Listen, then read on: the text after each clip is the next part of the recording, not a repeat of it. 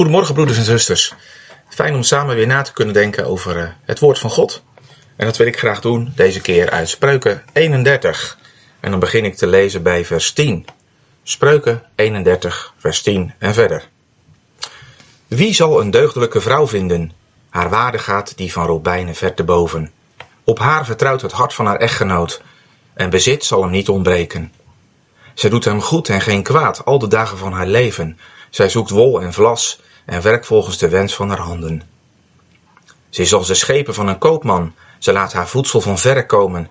Zij staat op als het nog nacht is en geeft haar huisgezin voedsel, haar dienstmeisjes het hun toegewezen deel. Zij zet haar zinnen op een akker en verwerft die. Van de vrucht van haar handen plant zij een wijngaard. Zij omgort haar heupen met kracht, zij maakt haar armen sterk. Zij merkt dat het met haar zaken goed gaat. Haar lamp dooft 's nachts niet. Zij steekt haar handen uit naar het spinnenwiel en haar handen houden een weefspoel vast.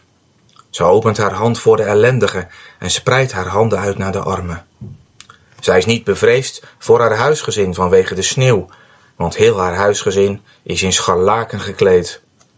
Zij maakt voor zichzelf dekens van fijn linnen en rood-purper is haar kleding. Haar echtgenoot is bekend in de poorten als hij daar zit met de oudsten van het land. Zij maakt onderkleding en verkoopt die. Zij levert de kooplieden gordels. Kracht en glorie zijn haar kleding.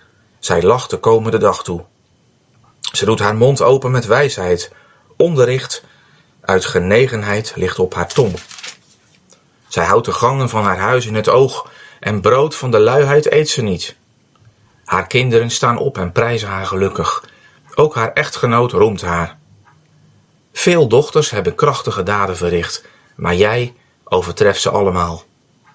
Bevalligheid is bedrieglijk en schoonheid vergankelijk. Een vrouw die de Heere vreest, zal geprezen worden. Geef haar van de vrucht van haar handen en laten haar werken, haar prijzen in de poorten. Ja, laat ik beginnen om uit te leggen waarom ik hier met jullie over wil nadenken. Het is een gedeelte wat, uh, wat ik de laatste tijd veel langs heb zien komen. Uh, meestal in... Uh, genoemd door vrouwen, hè, christenvrouwen in, in blogs.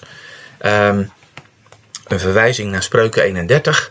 En wat mij opviel is dat um, het voor het ene deel van de vrouwen een beetje een, ja, een hoofdstuk is uh, wat lastig is. Hè, van wat is dit voor een duizendpoot? En ja, moet ik dan ook zo zijn? En hè, je denkt aan alle dingen waar je misschien uh, juist niet aan toekomt. Je meet jezelf met deze vrouw. En voor een ander deel van de vrouwen, uh, die, die ervaren het meer als een, een soort uitkomst van, uh, zie je wel, hè, deze vrouw staat midden in het leven. Uh, ze hoeft niet alleen uh, thuis te zijn en uh, hè, voor de kinderen te zorgen en het huisgezin te besturen, maar ze staat ook midden in de maatschappij, ze komt ook buiten de deur. Nou, die gedachte. En het andere wat mij opviel is dat het onder de mannen vrijwel verzwegen wordt, dit hoofdstuk. Um, en misschien is dat een stuk verlegenheid van ons mannen. Hè, van nou ja, een beetje gevoelig hoofdstuk bij de vrouwen. Laat ik er dan misschien maar uh, beter niet over beginnen. Nou, langere tijd geleden trok het me al om uh, dit hoofdstuk te bestuderen. Weet je, ik, ik geloof dat geen enkele Bijbelpassage uh, als bedreiging ervaren hoeft te worden. He, zo van, help, wat lees ik nu en wat moet ik daarmee en doe ik het dan wel goed? He? Geen Bijbelpassage hoeven we te schuwen omdat het bedreigend zou zijn. En ik geloof ook dat geen enkele passage zich leent voor een claim hè, door de maatschappelijke trends. Zoals ook wel bij dit gedeelte gebeurt. Ik, eh, ik wil graag uitkomen in ieder geval bij de bemoediging voor alle christenvrouwen en zusters die zo graag een vrouw naar Gods hart willen zijn. En die daar misschien ja, best wel eens aan twijfelen van, ben ik wel zo'n vrouw? He, als ik me vergelijk met al die andere vrouwen, nou en dan, dan ga je alweer. He? Vrouwen die het altijd beter lijken te doen. En um, nou, dat was, dat was en dat is mijn verlangen, dat, uh, dat het een bemoediging zal zijn voor jullie als vrouwen. En daar komen we ook zeker uit. Dus, ik ging op zoek. Wat is dit voor vrouw? Wat, wat staat hier? Wat wordt er bedoeld? En de uitkomst was nogal verrassend. Nou, ook ik uh, word nog wel eens verrast. Je zoekt naar het een en je vindt eigenlijk het ander. Wat ik onder andere ontdekte is dat dit gedeelte net zo goed van betekenis is voor mannen. Wat ik ook ontdekte is dat het niet alleen van betekenis is voor getrouwde vrouwen met kinderen, hè, maar ook voor ongetrouwde vrouwen en ook voor vrouwen zonder kinderen. Dat hoop ik natuurlijk toe te lichten. En uh, ja, het is mij natuurlijk bekend dat het in de Bijbel vaak over het volk Israël gaat. Um, maar ik had niet verwacht dat ik daar ook in dit gedeelte weer zo nadrukkelijk ja, bij bepaald zou worden. En uh, mocht je daarvan schrikken, er is genoeg over voor ons om, uh, om van te leren. Um, nou, in deze preek wil ik een aantal dingen delen van mijn ontdekkingstocht. En in een artikel wat ik hierover geschreven heb, dat, uh, daarin staat nog veel meer in en dat is ook voor jullie beschikbaar. Laten we beginnen met een klein aanloopje bij, uh, bij het Spreukenboek als geheel. Het is, uh, staat op naam van Salamo, koning Salamo. En dan heb je Spreuken dertig. Daar staat bij mij in de Bijbel boven de woorden van Agur. En Spreuken eenendertig staat bij mij boven in de H S V de woorden van Lemuel. Hè, maar in de regel wordt het Spreukenboek hè, aan Salomo toegekend. En uh, Spreuken eenendertig, ik zei het al, daar staat de woorden van koning Lemuel, de last waarmee zijn moeder hem onderwezen heeft. Het is een, een last, een vermaning, een, een boodschap hè, uh, van een moeder voor haar zoon. In dit geval koning Lemuel. Dat is eigenlijk wel mooi hè, dat de eerste vrouw van betekenis um, in het leven van zo'n jongen hè, een moeder is. Ja, dat is iets om goed vast te houden. Er zijn uitleggers die, uh, die zeggen dat die koning Lemuel dezelfde moet zijn als Salomo, koning Salomo. Um, ik zal jullie details nu uh, even laten zitten. He, maar um, mocht dat zo zijn, dan zou deze vrouw waarover gesproken wordt, die moeder, dat zou dus Batseba zijn. Ja. Laten we even kijken aan het begin van het Spreukenboek. En dan ontdekken we waarvoor het boek van de Spreuken ook bedoeld is. Spreuken één, de eerste vier versen. De Spreuken van Salomo, de zoon van David, de koning van Israël. Om bekend te worden met wijsheid en vermaning. Om woorden vol inzicht te begrijpen. Om vermaning die inzicht biedt aan te nemen. Gerechtigheid, recht en billijkheid. Om aan onverstandigen schranderij te geven. Aan een jonge man, kennis en bedachtzaamheid. Het doel van dit boek als geheel is hè, bekend worden met wijsheid en met vermaning. En dat past ook helemaal bij de wijsheidsliteratuur, waar ook dit boek bij hoort. Um, um, wijze mannen, en misschien ook wel vrouwen, die uh, hun spreuken met elkaar deelden en beschreven en bediscussieerden. Nou, Salomo kon zich daar prima mee meten. Eén groot verschil met uh, de algemene wijsheidsliteratuur en het Spreukenboek is dat Salomo heel duidelijk zegt, het vrezen van de Heer, het dienen van de Heer, dat is het beginsel van de wijsheid. Daar begint wijsheid. Ja. En uh, nou, we kennen misschien wel het verhaal van Salomo. Aan het begin van zijn regering dan vraagt God wat hij begeert en dan, dan, dan bidt hij om een, om een wijs hart. En de Heere geeft hem dan wijsheid. In Eerste Koningen vier kun je daar meer over lezen. Hoe wijs Salomo was. Ook in vergelijking met ja, anderen in zijn tijd. Ongelooflijk wijs. En in het Spreukenboek vinden we achthonderd van, ja, van zijn spreuken. En die zijn natuurlijk voor iedereen. Het Spreukenboek is net als ieder ander Bijbelboek uh, voor ons allemaal. Of nou man zijn of vrouw. Hè, maar in het bijzonder Um, ligt in het Spreukenboek er een focus op de jonge mannen. Um, drieëntwintig keer uh, lees je mijn zoon. He, dus heel nadrukkelijk uh, gaat het er wel om dat een, een oudere, een, een wijze man uh, lessen geeft eigenlijk aan een, een jongere man over wijsheid in dit leven. En um, ja, een heel uh, prominent thema in dat, in dat onderwijs, dat is uh, de vrouw. Het wegblijven bij verkeerde vrouwen en het kiezen voor een goede vrouw. En van beide, hè, zowel van de verkeerde vrouw als van de goede vrouw, worden in het Spreukenboek voorbeelden gegeven. Je kan dat ook zelf vinden. Um, de goede vrouw, hè, de, Daar worden omschrijvingen voor gebruikt als, als deugdelijk, hè, bevallig. Ja, dat woord kennen we misschien niet meer zo, maar dat betekent eh, mooi, innemend, hè, bevallig, wijs en verstandig. Hè. De deugdelijke, bevallige, wijze en verstandige vrouw.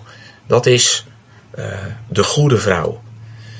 En daartegenover staat hè, de, de vreemde vrouw, de dwaze vrouw. De mooie vrouw zonder inzicht. Een ruziezoekende vrouw. Een twistzieke vrouw en ook een overspelige vrouw. En heel duidelijk ligt er dat advies aan jonge mannen. Kies niet voor de een, maar voor de ander. Nou, ook voor getrouwde mannen is er natuurlijk raad in het Spreukenboek. Ik denk aan teksten als hoofdstuk vijf vers achttien. Wees blij met de vrouw van je jeugd. Ja. En in hoofdstuk zes. Pleeg geen overspel met de vrouw van je naaste.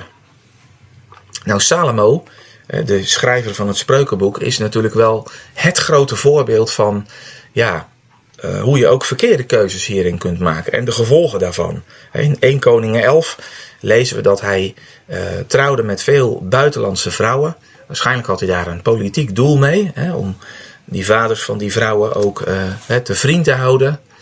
Um, maar het gevolg was enorm. Die vrouwen uh, brachten alleen niet zichzelf en hun hofhouding mee, hè, maar ook hun, ja, hun goden. En Salomo verviel uiteindelijk in afgoderij. En dat had enorme gevolgen voor zijn familie en voor het verdergaan van het, van het koningshuis en ook voor het volk.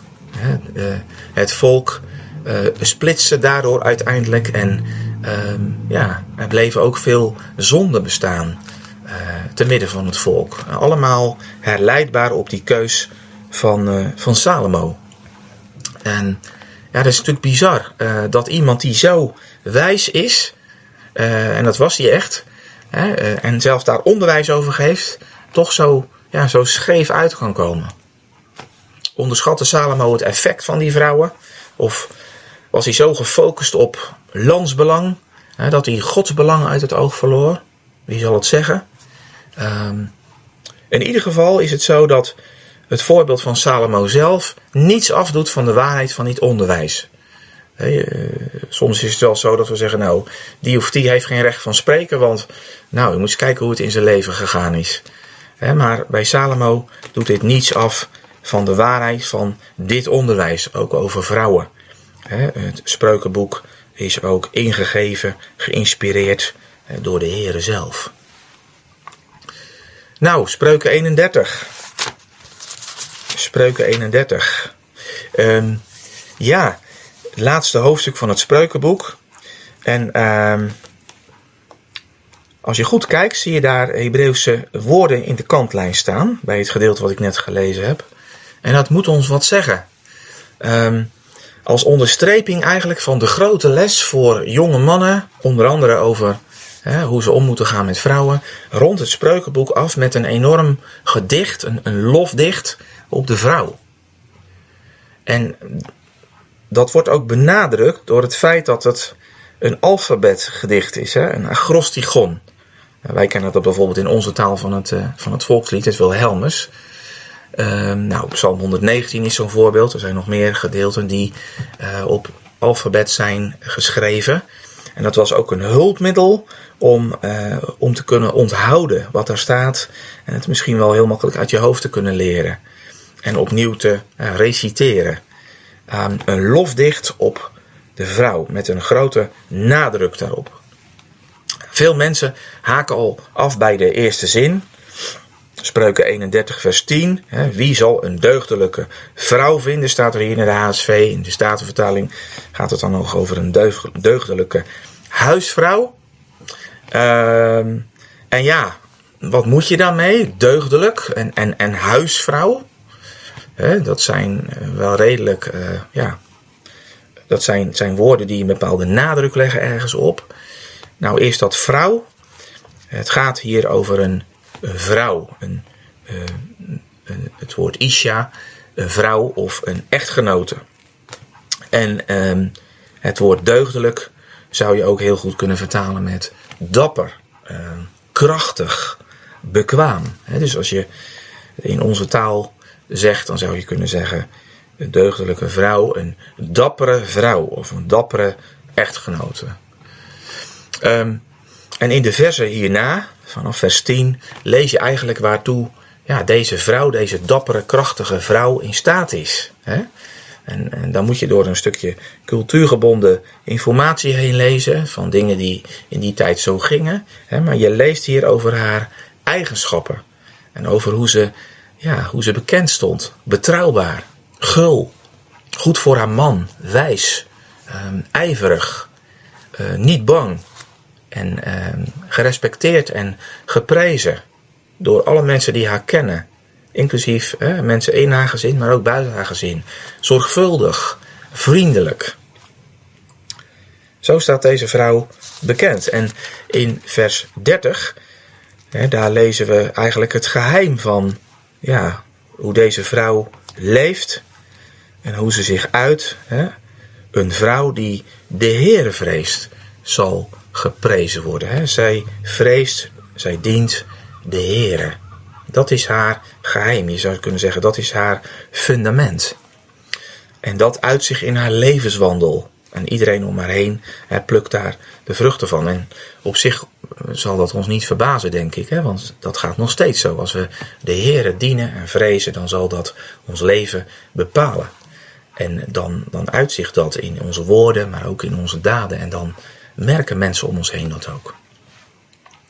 Nou, dit gedeelte wordt regelmatig ervaren als een, een soort mal, een, een blauwdruk of een maatstaf hè, voor vrouwen. Hoe zou een vrouw moeten zijn en wat zal ze, zou ze allemaal moeten kunnen? En dan natuurlijk voor alle vrouwen hetzelfde. Nou, ik ben er echt stellig van overtuigd dat dat niet de bedoeling is van dit gedeelte. Ik zal jullie uh, wat voorbeelden geven. In de Bijbel staan veel meer voorbeelden van gelovige vrouwen hè, die... Um, En die ook als voorbeeld dienen voor vrouwen van nu en mannen. He, maar die vrouwen leefden in hele andere omstandigheden dan de vrouw die hier beschreven wordt. He, dus het zijn, er zijn veel meer voorbeelden van vrouwen die in andere omstandigheden leven dan deze vrouw. Um, wat ook wel duidelijker wordt uit dit gedeelte is dat dit een vrouw is uit een bepaalde bevolkingslaag. Hè, met een leven wat daarbij past. Hè. Ze, ze drijft handel, ze heeft personeel. Uh, haar man die uh, gaat om met het stadsbestuur of zit misschien wel in het stadsbestuur of van het land. Hè, dus het is iemand uit een bepaalde bevolkingslaag. En wat ook belangrijk is om te, is om te beseffen... De, de, um, uh, deze vrouw vreest de Here en, en in haar leven... komt dat tot uiting door, ja, eigenlijk ervaart ze overal zegen in. En ik zie dat niet los van de context, uh, uh, van de tijd waarin dit ook geschreven is, hè, van zegen en vloek. Hè. Het volk Israël leefde binnen de context van zegen en vloek. Een gezegend leven, een leven waarin ja, welvaart was, vrede, vruchtbaarheid, hè, kon alleen het gevolg zijn van... Uh, gehoorzaamheid aan de Heere. Nationale gehoorzaamheid aan de Heere. He, dus het, het, het succes wat je eigenlijk hier leest, dat past helemaal bij ja, een situatie waarin er gehoorzaamheid is en blijkbaar ook he, zegen. Het gaat hier over een uh, getrouwde vrouw met kinderen. Een vrouw met ervaring, zou je kunnen zeggen. He, en niet om een, uh, om een pasgetrouwde vrouw, die nog heel veel dingen... mag leren ook in haar huwelijk. Dus ook in die zin is het geen maatstaf.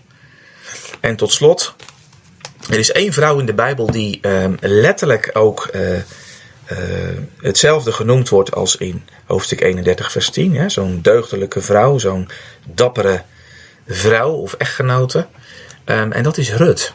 In Rut drie vers elf lees je daarover. En dat is goed om ons te realiseren, want in die periode van haar leven, Rut drie, die in Rut drie beschreven wordt, was ze nog niet getrouwd. Ze verrichtte op dat moment ook niet de daden die voor deze vrouw hier worden genoemd in Spreuken eenendertig. Ze had geen man. Rut moest op dat moment heel hard werken met haar handen om zichzelf en haar schoonmoeder te onderhouden. En zij wordt in die situatie al die dappere, krachtige vrouw genoemd. Samengevat, uh, dit gedeelte kan niet een mal hè, of een, een maatstaf zijn, een blauwdruk voor alle vrouwen, waar dan ook. Zo mogen we het niet lezen. We komen die, die goede vrouw, hè, de vrouw waar ja, hoog van wordt opgegeven in het Spreukenboek, al eerder tegen, ook met andere aanduidingen. Hè. Bevallig, ik zei het net al, wijs, verstandig. Ook in hoofdstuk twaalf, daar wordt al over deze vrouw gesproken, hoofdstuk twaalf vers vier. Een deugdelijke vrouw, precies dezelfde woorden, is de kroon van haar man. Ja. En zoals ik ook al eerder zei, hè, deze vrouw met deze eigenschappen eh, contrasteert, hè, staat tegenover alle vrouwen die juist mannen ontraden worden. En toen ik zo dat rijtje met die vrouwen waar je dus niet voor moet kiezen dus naging, toen viel mij op dat vooral die aanduiding vreemde vrouw heel opvallend is in het Spreukenboek. Zeven keer lees je in het Spreukenboek over de vreemde vrouw. De eerste keer is dat in hoofdstuk twee, vers zestien. En daar wordt uh, gezegd tegen de jonge man, hè, om, dat je uh, gered moet worden van de vreemde vrouw, de onbekende die met haar woorden vleit. En het woord vreemd, als je dat nazoekt, dan kom je uit bij uh, een vrouw die niet tot het volk Israël behoorde. Een vreemdeling, er zit hetzelfde woord in. Uh, een vrouw dus, een buitenlandse vrouw. En die vreemde vrouw wordt in het Spreukenboek ook nog vaak verbonden met afgodendienst en zelfs ook met prostitutie. Nou, de mannen in Israël uh, kenden heel duidelijk het gebod van de Heere: trouw niet met een vreemde vrouw. In Exodus vierendertig lees je daarover, Deuteronomium zeven heel duidelijk. De Heer had gezegd, jullie mogen niet trouwen met vreemde vrouwen. En dat had te maken met de, uh, met de afgezonderde positie van Israël. Het was een volk voor de Heere. Ja. En uh, ja, wat was een van de grote mannenzonden in de tijd van de wet? De tijd waarin ook het Spreukenboek geschreven is. Dat was trouwen met vreemde vrouwen. En hierdoor uh, werden allereerst natuurlijk de vrouwen van Israël hè, onrecht aangedaan. De vrouwen van het eigen volk. Maar het was ook nog eens trouwbreuk tegenover de Heere. Dus even op een hoger niveau. Trouwbreuk tegenover de Heere. Um, vooral in het boek Hosea wordt dat heel mooi uitgewerkt. Dat de zonden van het volk, en daar horen ook de mannenzonden bij, hè, een, een trouwbreuk zijn van een grotere orde. Ja. En tegenover die vreemde vrouwen uh, plaatst het Spreukenboek dus die, ja, die godvrezende Israëlische vrouw. Hè, die vrouw van Spreuken eenendertig of met die andere benamingen. De vrouw die onder de zegen van de Heere leeft. Zo van, mannen van Israël, ze zijn er hoor. Vrouwen die de Heere willen dienen. Maar waar zoek je naar en, en, en wie kies je? Wie zal een deugdelijke vrouw vinden? Nou, het antwoord zal inmiddels duidelijk zijn. En het is even eenvoudig als confronterend. Wie zal een deugdelijke vrouw vinden? De man die wijs is. Hè? Ofwel de man die de Heere vreest. Even een heel klein uitstapje. Um, ik had het net al even over Rut. Nou, Rut is dus de enige vrouw in de Bijbel die letterlijk ook uh, die deugdelijke vrouw uh, genoemd wordt. En uh, er zijn twee uh, dingen die uh, die link met Rut eigenlijk opvallend maken. Uh, stel dat koning Lemuel hè, uh, nu echt inderdaad uh, dezelfde is als, geweest als Salamo. Nou, in dat geval heeft Salamo het hier, uh, gebruikt hij hier woorden die, die gelden voor een hele bijzondere vrouw uit zijn, uh, uit zijn voorgeslacht. Ja, een van de meest opvallende moeders uit zijn voorgeslacht. Dat is een boeiende gedachte. En um, als je het boek Rut leest, dan wordt zij vijf keer letterlijk Rut de Moabitische genoemd. Dus uh, Rut, hè, de vreemde vrouw. De vrouw die er eigenlijk niet bij hoort. De buitenlandse vrouw. En nou, ik zei net al, het was niet de bedoeling dat Israëlische mannen trouwden met een vreemde vrouw. En Ja, Rut is juist een prachtig voorbeeld van zo'n vreemde vrouw hè, die, uh, waar het anders ging. Hè, die de God van Israël van harte wilde dienen. En daardoor ook echt uh, deel wordt van het volk. En zelfs, hè, weten we, uh, deel uitmaakt van het uh, geslachtsregister van David. En daardoor ook van Salamo. En zelfs van de Heer Jezus. Als je het Spreukenboek in het geheel leest, maar ook Spreuken eenendertig, dan, dan wordt het zo duidelijk dat de Heer het welzijn van zijn volk op het oog heeft. Hij, hij wil mannen, in bijzonder ook jonge mannen, wijs maken, zodat ze keuzes maken hè, waardoor ze tot hun doel komen als man, waar ze voor bedoeld zijn. En de Heer wil ook um, gelovige vrouwen um, zegenen en, en tot zegen laten zijn. En toen ik daar over nadacht, toen um, ja, werden mijn gedachten eigenlijk als vanzelf getrokken naar een, een veel groter, uh, veel groter verhaal. Hè? En eigenlijk een veel groter perspectief, zelfs een profetisch perspectief, waarin we Spreuken eenendertig ook mogen zien. En ik denk zelf dat het misschien zelfs wel de diepste betekenis is van Spreuken eenendertig. En dat is de relatie tussen de Heere en zijn volk. He, want ook de relatie tussen Israël en de Heere wordt benoemd in huwelijkstermen. He, het volk als de vrouw en de Heere als de man in dit geval. Israël was bestemd om ja, als vrouw van de Heere, een soort Israël ook letterlijk genoemd in meerdere teksten, he, onder, onder zijn leiding eigenlijk te genieten van een gezegend leven. Vol vrede en voorspoed en vruchtbaarheid en om ook ja, tot haar doel te komen. Intern, maar ook hè, naar buiten toe. En gehoorzaamheid aan de wet van God was de voorwaarde hiervoor. Maar, ik zei het net al, hè, helaas pleegde Israël eh, ja, trouwbreuk. Wat Israël deed was niet zomaar zonde, het was trouwbreuk.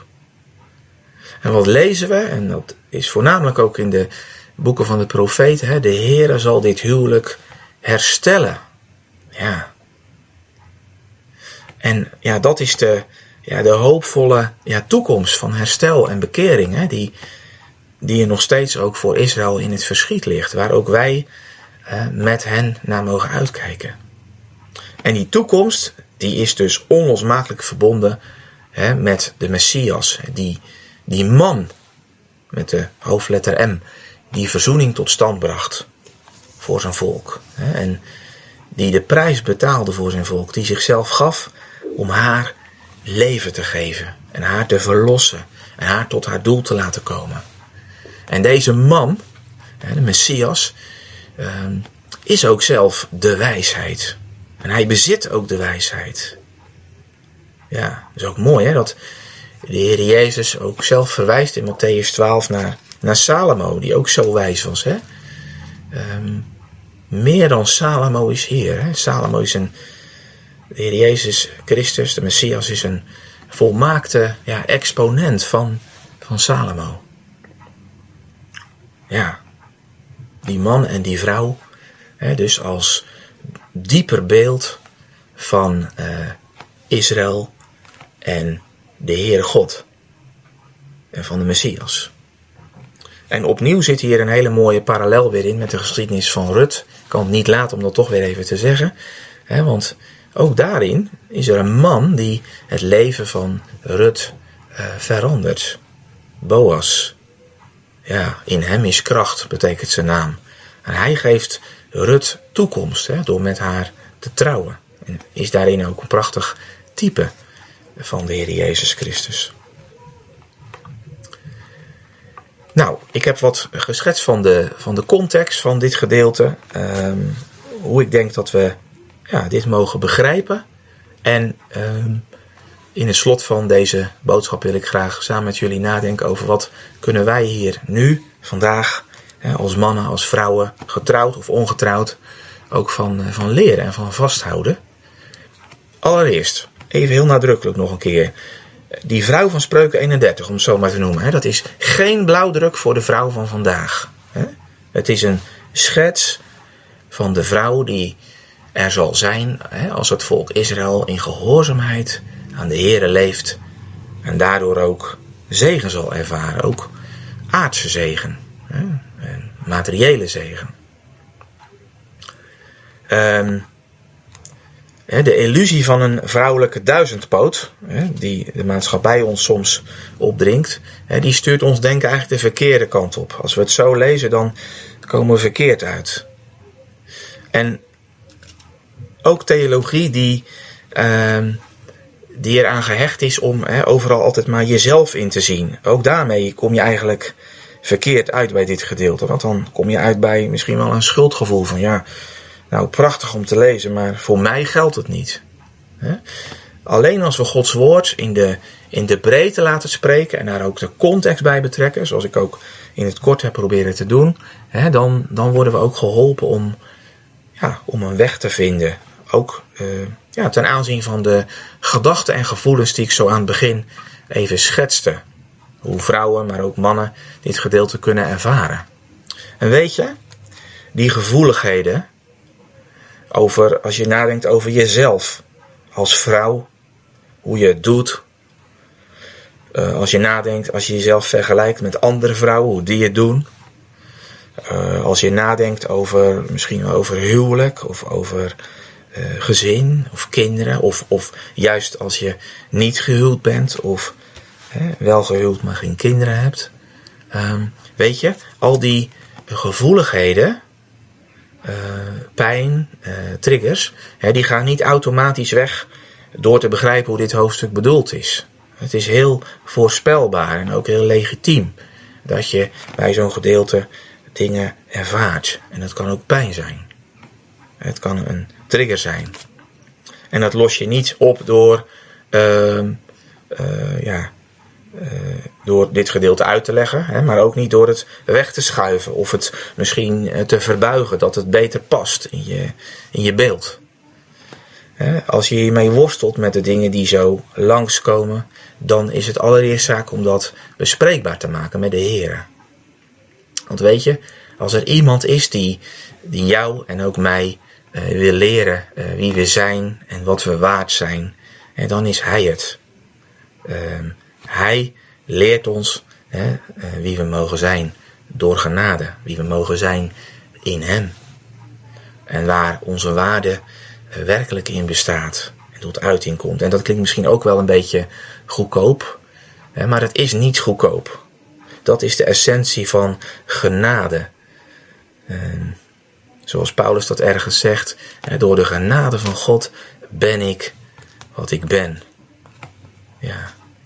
Wij zijn in Christus Jezus hè, geschapen om de goede werken te doen die hij in ons heeft voorbereid. Efeze twee vers tien, ook zo'n bekende tekst. Dus als we hiermee worstelen, dan eh, is het allereerst belangrijk dat we daar ook mee worstelen. Samen met de Heere. Het voor hem openleggen. En, en dat ja, de feiten eigenlijk die voor ons leven gelden vanuit zijn genade. Hè, dat die richtinggevend zijn voor onze gedachten. Spreuken eenendertig laat een vrouw zien met een, uh, een man en een gezin. En niet iedereen die dit nu hoort, die uh, zit in die positie. Um, ik kom toch weer even uit bij Rut. Hè. Rut was al zo'n vrouw.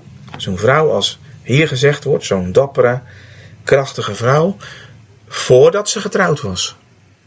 Uh, ongeacht haar afkomst, uh, ongeacht haar kennis uh, over de Here, hoeveel, hoe weinig dat was.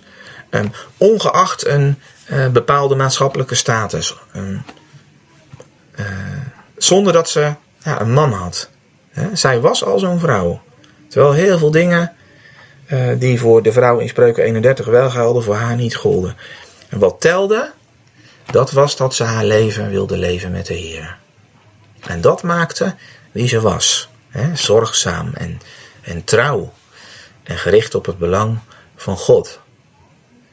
Hè, dus, ik zei het al aan het begin, dit gedeelte is ook een boodschap voor alle vrouwen die niet getrouwd zijn. Of vrouwen die graag kinderen zouden willen. Je kunt zo'n dappere, krachtige vrouw zijn, ook hè, zonder man en zonder kinderen. Denk aan Rut. En dit is een bemoediging, dit gedeelte, hoop ik, voor alle vrouwen hè, die willen leven met de Heer. Want als de Heer je bron is, hè, dan, dan zal je leven tot bloei komen.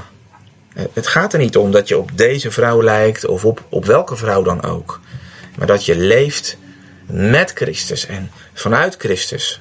De, de geldende moraal in deze tijd, dat is al wat langer, is van vrouwen moeten gelijk komen te staan met mannen. En, en nou nog verder, vrouwen moeten zich bevrijden van het, van het juk van mannen. Nou, ik maak geen reclame voor wat mannen de geschiedenis door gedaan hebben richting vrouwen.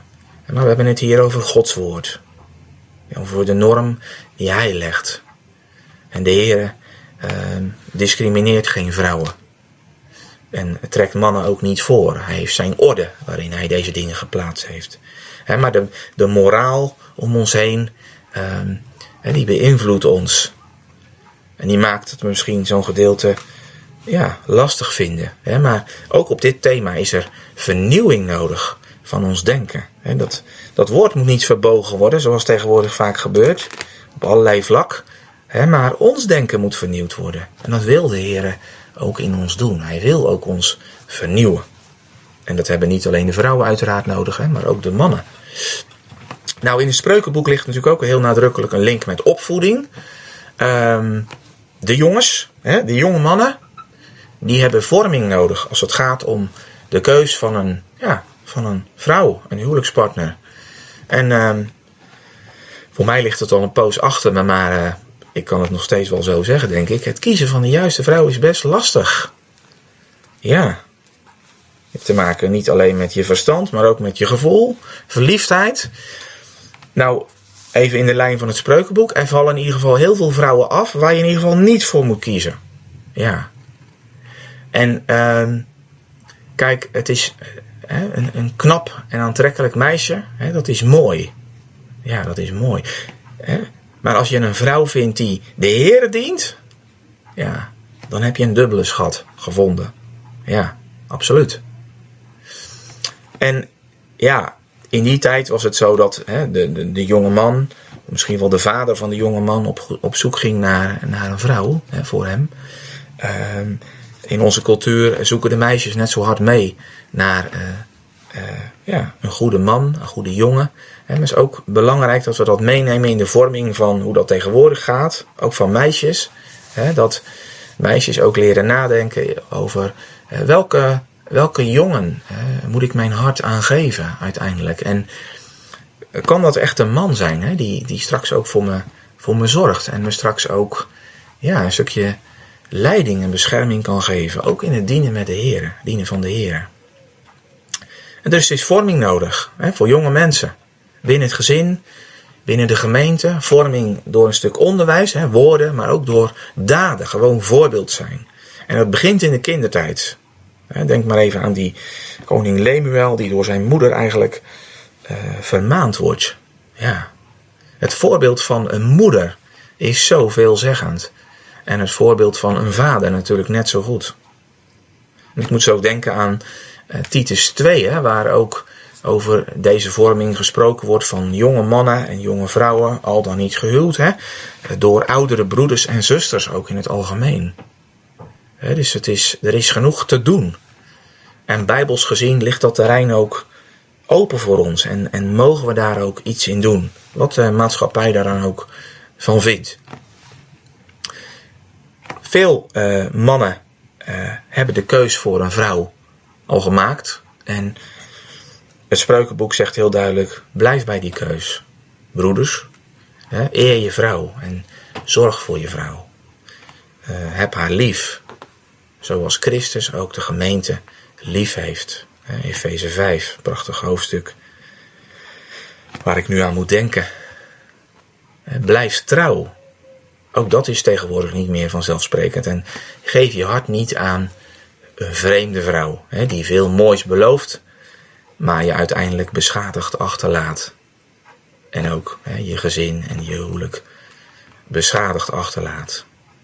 Wie zal een krachtige, dappere vrouw vinden? Dat is de vraag van Spreuken eenendertig vers tien. En het antwoord is hè, de man die in Christus is. En de man die op hem gaat lijken. En wie zal een krachtige vrouw zijn? Dat is de vraag die ik er zelf nazet, naast zet. De vrouw die haar hart geeft aan de man, aan Christus. Nou, zoals in de weekbrief al staat, uh, uh, Wille Colinda en ik uh, dit onderwijs uh, ja, benutten als een, als een kleine uitvalbasis naar een stukje gesprek. Uh, we denken dat dat ook recht doet aan, aan de thematiek uh, die ter sprake kwam en, en gedachten en vragen die uh, kunnen leven. Uh, dus vandaar ook vanavond de mogelijkheid om hierover met elkaar contact te hebben. Uh, misschien nog wat vragen te stellen of dingen met elkaar te delen of met elkaar te bidden. En voor meer informatie, uh, lees even de weekbrief.